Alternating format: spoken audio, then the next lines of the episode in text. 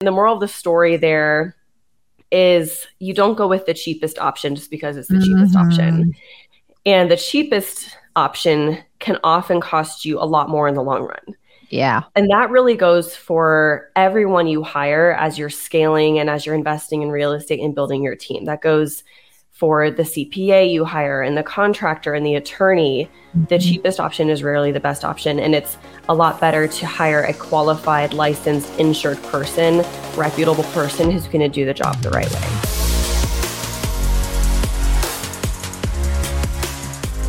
Without Fear of Her Future podcast is for women who are passionately pursuing financial freedom using multiple streams of income and real estate to accomplish their goals. We are here to empower you to be brave Dream big and design a life that you love that inspires others to do the same. I am your co host, Teresa Todd, founder of the Women's Real Estate Investors Network and author of the book, Without Fear of Her Future. And I'm Melissa Baker, your other co host. I'm a real estate investor and fitness coach, specializing in turning properties from drab to fab. I'm here to help motivate and inspire you to build your dream life because, girl, you deserve it. Today, we are talking to Rachel Richards. She's an author of two best selling books, a public speaker, and a renowned digital course creator. Rachel's success comes from her impressive real estate portfolio she built at just 27 years old. Woo-hoo. Rachel, welcome to the show. Hey, ladies. Thank you so much for having me. What a wonderful intro. I'm flattered. Thank you. yes, yes. We're so excited to have you here today. Can we just start and have you tell us a little bit about yourself and what your life looked like before real estate investing. Absolutely. Yes, I Yeah. yes, I graduated from college in 2013 and I started off as a financial advisor and I always knew that I wanted to escape the rat race and I didn't want to work for somebody else my whole life. So it was kind of just about figuring out how to go about that. And I read Rich Dad Poor Dad in high school, and that turned me on to this whole world of real estate investing. So in 2017, and I did I did do all this with my ex-husband. He was a 50-50 partner with me financially and both with the effort of creating a real estate empire. So in 2017, we bought our first rental property. It was a duplex in Louisville, Kentucky. And later that year, I self published my first book, Money Honey. So we had these two passive income streams. And over the following two or three years, we focused on growing those income streams as much as possible. So fast forward a couple years, and by 2019, we had 38 doors and I had two books and we were making $10,000 a month in passive income. So that was the year I quit my job and became quote unquote financially independent or retired. And we can talk about those words and what those words mean. um, but that's kind of the high level overview. Wow, that's nice. very impressive. It really awesome. is. So, with that first property, Rachel, how did you guys go about acquiring that as far as like your down payment, your funding, that kind of thing? Yeah, that's a great question. The first property we bought in Louisville, Kentucky was a duplex and it was $100,000. And I know that sounds very cheap. And anyone listening in California is probably thinking, I can't even buy a parking spot for that amount of money. Yeah. Um, so I do have two pieces of advice for those of you who are having a hard time finding an affordable property in this market. Number one is to look for properties off market. So I think a lot of new investors are looking for properties on Zillow and on the MLS, the multiple listing service. And I started off doing that too. I just realized it was really competitive and saturated because that's what everyone else is doing. It's really mm-hmm. easy. You don't even have to get off your couch to look for properties. so uh, once I started looking at some of these creative strategies, like uh, sending direct mail campaigns to probate leads and pre foreclosure leads and short sales and doing driving for dollars and bandit signs and auctions and networking, that's where I started finding a lot more really good real estate leads. Absolutely. So that's one piece of advice. And then another one is don't be afraid to invest out of state. I invested and bought all my properties in Kentucky where I lived at the time. So I was fortunate to live and invest in the same place, but it doesn't always work out that way. Mm-hmm. And I remember when I moved to Colorado, I was really scared to move away from all my rentals, but becoming a long distance landlord was the best thing I ever did because I hmm. was forced to have systems and teams in place. So it actually became easier to manage my properties from afar. So if you are stuck in a place like Chicago or New York or Washington, D.C., or anywhere along the West Coast where it's really expensive, I do encourage you to look at other markets for sure. Um, but that is one thing we had going for us is that we invested in Louisville, Kentucky, where properties were relatively cheap. And by the time I was, because I bought that first property when I was 24. So by that time, I had saved $10,000 of my own money, and he had done the same. So we pulled that together to get to the $20,000 down payment. And that's how we purchased that first property. There you go. Wow. I love it. I love it. And then you went from zero units to nearly 40 in two years. So how yes. in the world were you able to scale so quickly with your real estate investments? Yeah, the the scaling quickly definitely exceeded my expectations because I was mm-hmm. on a 15 year plan starting out. um, and we did have a couple things going for us that allowed us to scale quickly. First of all, again, we had the market, and that was a good, cheap, affordable market to invest in. Secondly, neither of us graduated with student loan debt, and that was just an advantage that we had. Mm-hmm. He had military benefits that paid for his school, and I I took jobs and I paid my way through my school too without my parents' help. So we worked really hard even prior to that to be able to graduate without debt. So that was good. Um, yeah. And we I never made six figures as well. So I want to clarify I'm not a trust fund baby. I never made six figures from a career or from a job. So I started off making $32,000 and then $36,000 and then $42,000. So by no means was I raking it in. But yeah. with our combined income, we were making six figures and we were saving like 50% of that income. We were living frugally, we were saving a ton of our income. So we had a lot of momentum that way where we were able to save down payments. Another thing is we these are like ch- simple things. It doesn't sound glamorous or exciting. There's not like crazy hacks or anything. It's just these were the simple things we did that allowed us to save money. Um, another thing is that we didn't give into lifestyle creep. So we saw all of our friends buying, upgrading to fancier houses and apartments and buying cars. And we kept our lifestyle the same. And even when we bought that first rental property and it was cash flowing $500 a month, we it took us so long and we worked so hard just to get that first one and it would have been so easy for us to say we can finally upgrade and we can get that new car we've been wanting to get and we can move into a bigger house but instead, we said, no, let's save 100% of this cash flow and put it towards the down payment for the next property. So uh, we were just really diligent with that. Um, and I would say the last thing we did, and this was the biggest key to us scaling quickly, is that I had my realtor's license. Um, so I had my real estate license and I never had it for, I didn't have clients. It was just for my own purposes as an investor. Mm-hmm. So every time we closed on a property, I would be the buyer's agent on the commission. And as one of the realtors in the transaction, I would get paid a commission on every deal that we did. So at the yeah. closing table. So sometimes it would be a couple thousand dollars. Sometimes it would be ten or twelve thousand dollars, which for me at the time was a ton of money. Yeah. And we would take, I mean, we would deplete our savings every time we bought a property, but then we would take that chunk of money and we would put it towards the down payment on the next property. And that really allowed us to scale to scale quickly. So much wisdom and everything that you just shared. To be so young, you just made yeah. a ton of great decisions and you made a lot of sacrifices that so many of us are not willing to make.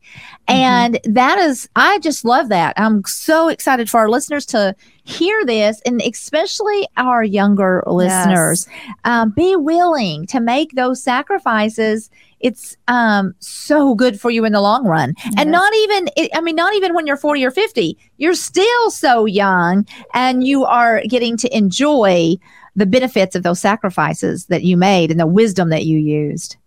Thank you. And i think you make a great point because a lot of people see the lifestyle i'm living now and they want that end result but it's hard to describe and paint the picture of the sacrifices that went into that because even in high school and college I was working multiple jobs. I was trying to make good grades and save money.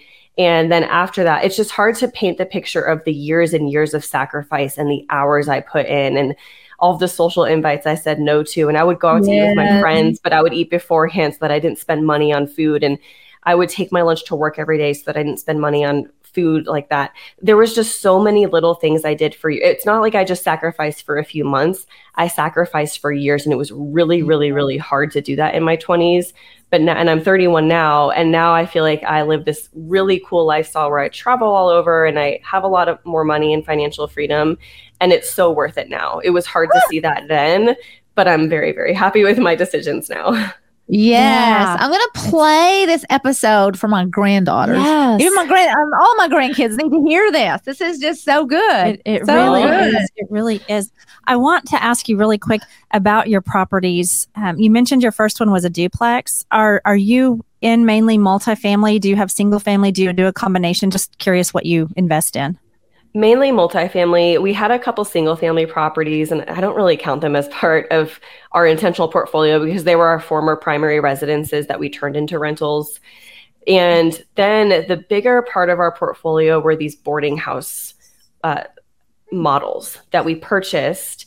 And they were these big triplexes and quads that were converted into this rent by the room strategy. And we purchased them this mm-hmm. way or two out of the three of them this way this way. So there were 11 to 12 tenants in each of these properties and they were rented out by the room fully furnished and each tenant paid about $600 a month to live there. And it was really great to have this kind of model in Louisville Kentucky because it was a cash cow for us the owners and the buyers of this property, but it provided a lot of really affordable housing for people in Louisville, Kentucky, which is needed in every major city now. So we yeah. felt really great about it. Um, it was a really unique model, and I can explain more about it. But we had those for several years. They made us a ton of money, and we sold those properties in 2021 uh, before our divorce just because it's definitely not the most passive way of owning and investing in real estate. And once we started accumulating a lot more money, we we just decided we wanted to transition into a more passive way of investing. Oh, gotcha, I gotcha. love that. Was that mostly college?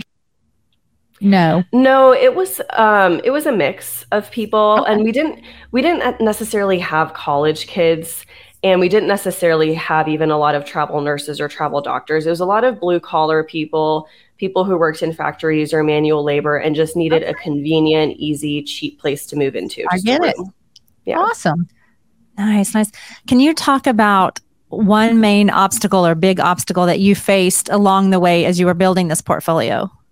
Oh, can I? I can talk for days about obstacles, mistakes. I mean, I don't mean to even make it sound like this was an easy thing. All I did was make mistakes. So, yeah, I do. I have a story for you. Um, one of the biggest obstacles okay so we self-managed until we got to about 27 doors or 27 tenants. And by then too we were both still working full-time. Mm-hmm. i was writing my books in the evenings we were acquiring real estate and managing our tenants on the weekends. So we got to 27 doors and we were like, we can't do this anymore. So we started looking for a property manager. And we made a big, big mistake here. So there was this husband and wife couple who had been working for us, and they did things like some of the maintenance, yard work, taking care of the place, odds and ends jobs. And they always went above and beyond. They were willing to do anything, really hardworking people. So when it came time to hire a property manager, we figured why not make them employees of our company and we can hire them to be the property managers mm-hmm. instead of spending a ton of money on these big companies. Mm-hmm. So we thought it was a win-win, right? Uh-huh. It was not. It was a win-lose. Uh, they won and we lost. Yeah. so it started off really great, and then about six months in, my ex went to collect the rent from the on-site lock boxes that we had and he noticed a lot of rent was missing. And it wasn't just a tenant or two paying late it was a significant amount. So come to find out this husband and wife couple had stolen $6000 in rental income from us that weekend. And we found out that they had been squatting in the vacant units and rooms on our properties for almost a year Oh so it God. was I know it was a nightmare. It was just such a violation. And I remember thinking, that's it, we're quitting this whole thing. You know, I can't believe it. This is it for us. Um, and of course I had that breakdown for about two days and then I, I recovered from that. But it was it was awful. And the lesson, the moral of the story there is you don't go with the cheapest option just because it's the mm-hmm. cheapest option. And the cheapest option can often cost you a lot more in the long run. Yeah. And that really goes for everyone you hire as you're scaling and as you're investing in real estate and building your team. That goes for the CPA you hire and the contractor and the attorney. Mm-hmm. The cheapest option is rarely the best option. And it's a lot better to hire a qualified, licensed, insured person, reputable person who's going to do the job the right way. Oh, yes. piece of advice. Yeah, I love it. I love it. And you know, I love that you're sharing that, that you it was mistake after mistake because any entrepreneur, if they're really honest, that's how we make it. Yeah. Is one mistake after another. And the thing is, is that when you get back up and go again, and that's what you did. Even though you felt like, okay, I'm done, you got back up and you did it again. And I love that our list for our listeners to hear that because I know so many of them are, you know, their first flip didn't turn out well, or they're having trouble, you know, and having to evict somebody from a rental and all of those things. And those things happen to all of us. And um, you just keep going and you trudge through it and you learn from the mistakes and you get wiser. Exactly. And no matter how experienced you are, there's still going to be an aspect if you don't know what you don't know, especially as you're doing new things and challenging yourself and taking yep. on new strategies. I'm sitting in my duplex that I just renovated into a quadplex right now. And I've had to change my strategy on this 14,000 times because I've made mistakes and because there's things I don't know. And I was just talking to somebody about it today, all the mistakes I've made just on this property because this is a new thing that I'm doing. And even yeah. as ex- as experienced as I am, I mess up all the time and it's okay. Yeah. It's just that's what you have to do. So good, Rachel. I'm so glad that you said that. I, I, I yes. just know that that is what, you know, we can all talk about how amazing our portfolios are and all of those things. And that d- does inspire, but also what inspires, um, especially I, I think women who are just now having the courage to step out in this that they always think, oh, I need to know all the things. You don't have to know all the things. No. Just jump out and get started and learn as you go. Mm-hmm. Yeah, exactly. Yeah. Well, what is a common piece of advice um, that you would give to entrepreneurs? Okay, let me rephrase this question. What is a common piece of advice that's given to entrepreneurs that you might disagree with? Ooh, good question. Uh, okay, here's one. I feel like a lot of people tell entrepreneurs say yes to every opportunity that comes your way. And I agree with it to a point because I think when you're starting off and you're hustling and you're building your side hustle or whatever it is, yes, you you want to you want to say yes to a lot of those opportunities as you're starting out. But there comes a point where if you don't learn to start saying no, your calendar will fill up with mm-hmm. everyone else's priorities but your own. And one of the most difficult things for me to learn as a business owner is saying no Hmm. because at one point I just realized I was overwhelmed and I didn't have any time for myself and I was stressed out and my business was draining me and it's because I had no boundaries and I couldn't and I'm a people pleaser. So when someone yeah. asks me for help, that's what I want to do. I set out this business to be able to help people. But I realized I can't help thousands and thousands of people for free because that's at the detriment to me Absolutely. and my own mental yeah. health. And if I'm doing that, then I'm hurting myself, I'm hurting my business, I'm hurting other people. So you really have to learn to balance that. And so another person then told me if it's not a if it's not a heck yes, it's a no. So Ooh, there's yeah. some questions I ask myself now to really narrow down the opportunities I want to say yes to and the opportunities I want to say no to. But you really have to think through everything very intentionally because every time you say yes to something, you're saying no to something else. Mm-hmm. Even if it's your own mm-hmm. free time or your family time or time at the gym, you're saying no to something. So you, really have to be intentional with that.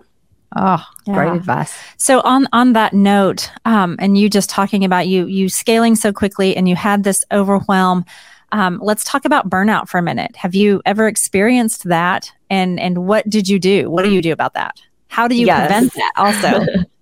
it's still a struggle. Okay, I'm not I'm not good at most of the things I try to do. I think it, comes off that way, but it's not in reality. So um, definitely, I've gone through phase, phases of burnout for sure, and I'm a workaholic. And when when you love what you do, it doesn't feel like work. But the thing is, you can still experience burnout. So you have to be mm-hmm. really careful. And I remember when I first quit my job. Um, my my career back in 2019 and I could focus on my business and on my real estate investments. And it was so fun. And I could easily work a 12 or 14 hour day. And I was like, this is the best thing ever. But if you do that for weeks, you will suffer from burnout even if you're doing what you love. Yeah. And that's where you really have to be careful. So I think it's just checking in with yourself intentionally, journey, journaling, you know, how do I feel? I'm a big advocate for therapy as well. Um, there were times when I was scaling my portfolio of real estate with my ex that I definitely did suffer from anxiety and from depression because I was not making my mental health a priority.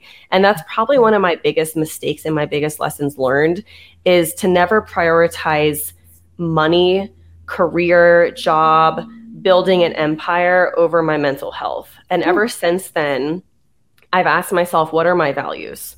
My most important value is my health my family, like my relationships and my freedom in that order, though. So, number one, health, number two, family and relationships, and number three, freedom. And now I do a check in every so often and I make sure that I'm living in alignment with my values because it's one thing to say that, and it's mm-hmm. another thing to actually live that way. So, every day, if I'm not making sure I'm doing things to support my mental and physical health first, then it's a problem if I'm not living out my day that way. So, health first and foremost.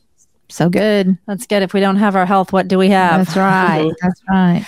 Let's talk for a minute, Rachel, about passive income, what it is and how it's really passive. I know you described this quite in detail in your book. Yes, I'm glad you asked. Oh, you oh you have it. Oh, thank you. I'm loving it. I'm loving it. Thank you so much. Um, passive income is this buzzword that's become so popular in the last few years, and I think it is often misconstrued, misunderstood. So I do like to explain my definition of it. Passive income to me is income that is earned with little to no ongoing work or little to no ongoing effort. And it is no get rich quick scheme. Okay, it's not something that you snap your fingers and you easily have a passive income stream and you can sit back and do nothing. That's not how it works. Yeah. Um, the only passive income stream that's 100% passive is when you invest in the stock market and you can sit back and earn dividends. The only problem with that is you normally need tons of money invested to earn a significant amount of revenue, like a million or two million dollars to earn the kind of dividend income you would need to comfortably live off of that. Now, I don't have $2 million sitting in the bank, so I knew I wouldn't be able to retire by just throwing my money in the stock market. Most of the other passive income streams I talk about in my book will require you to work for a few hours a month or a couple hours a week. And some people would say, well, Rachel, that's not passive. And t- totally fine. That is a fine opinion. I just think it's a lot more passive than a nine to five job. Yeah, so that's right. why I call those passive income streams. Yes. Now, with real estate, no, it's not 100% passive. Even when you hire a property manager, there's always going to be an aspect of you have to manage the manager. So when people talk about real estate being passive, it's not 100% passive. They just mean it's more passive than a 40 hour a week job. That's so I always clarify that and what people mean by real estate being passive in air quotes. Yeah. Um, but that's my definition of pas- passive income. And the other one thing I want to clarify on that is that there's two stages. Stage one of passive income, of building a passive income stream, there's nothing passive about it. It's completely active. So when you think about finding a rental property, doing the analysis, running the numbers, going through the inspections, the renovations, listing it, finding a tenant, screening the tenant, if you have to furnish it, that all takes a ton of time. But then you go into stage two where you have the tenant there, that's when it becomes a lot more hands off. So you always have to think in terms of these two stages of of this passive income. And when we're talking about passive income, we're always talking about when it's in stage two but it does take time and or money to get to that stage two where it becomes more yeah. hands off. Yeah. Yeah. Love it. That's so true. That's so true. Okay. I love your term money, honey. And so I have to ask, what made you write it and why that title? Because it's so. Oh, thank you. I just wanted a catchy title that people would remember, and it worked because it stuck. And now people know me as Money Honey Rachel. Uh-huh, so. I love it. so it was effective. Thank you. I appreciate it. And I wrote the book because I had this epiphany back in 2017.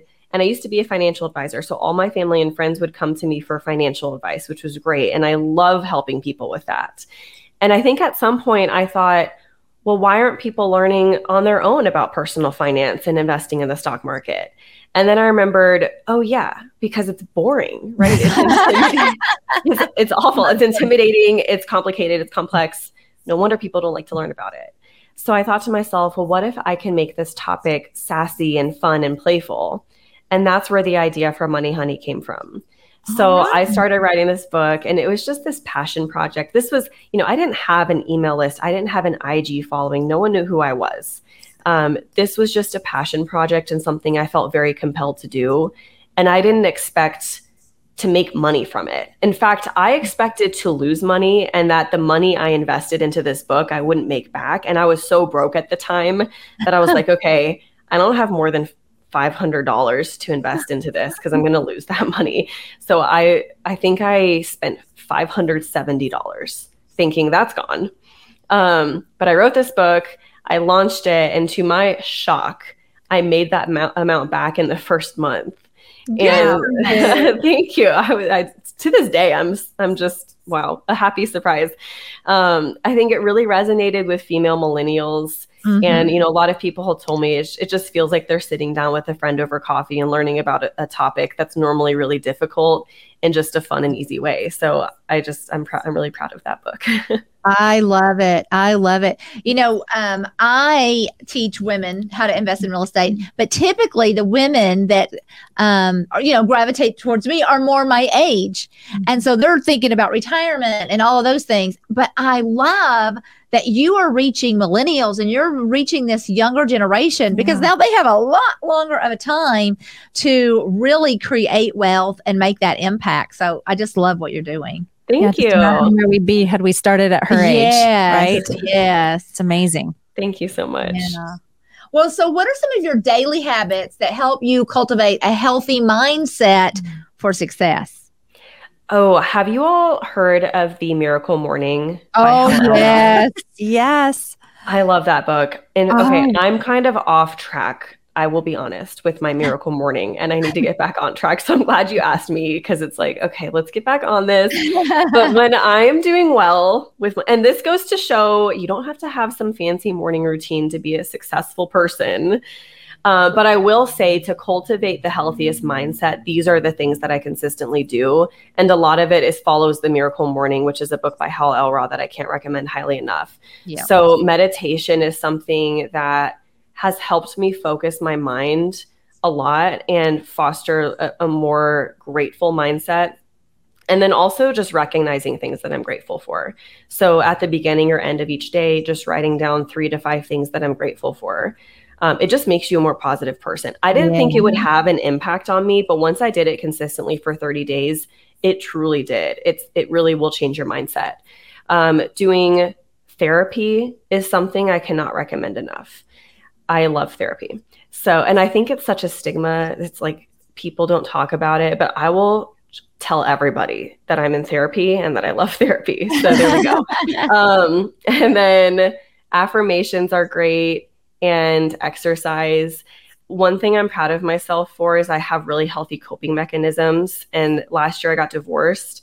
And when that was a really difficult time for me, the one thing that I did is I was exercising regularly. I was eating really healthy. I think I was in the best physical shape of my life during that time because my hope coping mechanism was like, okay, that's the one thing I can be in control of and I can be at least yeah. a really physically healthy person. And thank goodness for that because that that just really helps me during that time. So exercise, I think, is very important. Yeah. I think we can both relate yeah, to that. Yes. Yeah. Yeah. Very nice.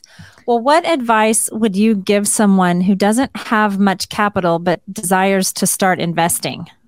Oh, I love this question because I get this question all the time. Um, definitely don't count yourself out of the game of real estate investing because I was under the impression you had to have a 20 or 25% down payment to invest in real estate. So when I was building up my portfolio, that's what I did because I didn't know that there was any other option. So I the reason I hustled so hard and saved so money and scrimped and saved is because I kept thinking I needed 20% down payments over and over again to build up this real estate portfolio. I literally just did this with my ex. I didn't know this community existed of all these real estate investors and all these resources. Um, but if I knew then what I know now, I could have gotten started even sooner and without any money. I could have started investing at age 18 because there's all these strategies. So I'm going to mm-hmm. list them. We don't I don't know if we have time to go into we can talk about a few. But I'll list a few strategies and if you're listening and you don't have money, even if you have like a 1000 bucks or even less than that, you can start with these strategies. So there's wholesaling, there's house hacking, which is what I'm doing now. There's the BRRRR method. If you don't have W 2 income or you're having a hard time getting qualified for financing, there's the DSCR loan, which is the debt service coverage ratio loan. You can look into seller financing. You can find a silent partner. You can look into getting hard money lending or private money lending. Um, so I think um, that's like seven strategies right there. Yeah. But but tons of ways to get started if you don't have capital. Absolutely. Love it. Yes, I hope I hope those girls were listening yes. to that because that yes, is some yes, good some good advice. Some good advice. Um, Rachel, we like to ask our guests for three takeaways. So, what are three things that you would advise an investor or entrepreneur who is looking to be brave and grow or is perhaps feeling stuck where they are? Okay, first of all, I think one of the struggles is dealing with analysis paralysis. Mm for new investors. And one of the things that I tell my students if they're dealing with analysis paralysis, I think one of the struggles with that is feeling like you have to say no and you just have to choose one strategy or one market. And that's not actually true with the analysis paralysis. I always try to tell people just because you're choosing one strategy or one market now doesn't mean you're saying no to the rest. Maybe it just means you're saying later to the rest. Mm-hmm. Yeah. And that helps me get over the FOMO of the situation a little bit more.